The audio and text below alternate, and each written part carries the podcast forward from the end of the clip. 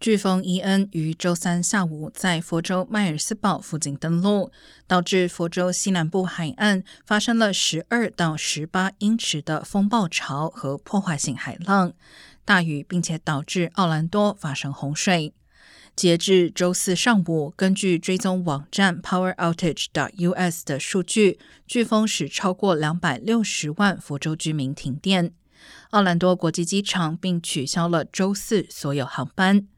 佛州州长德桑蒂斯表示，飓风伊恩导致佛州部分地区水位上升，带来了佛州五百年来最大的洪水，导致至少一个人不幸死亡。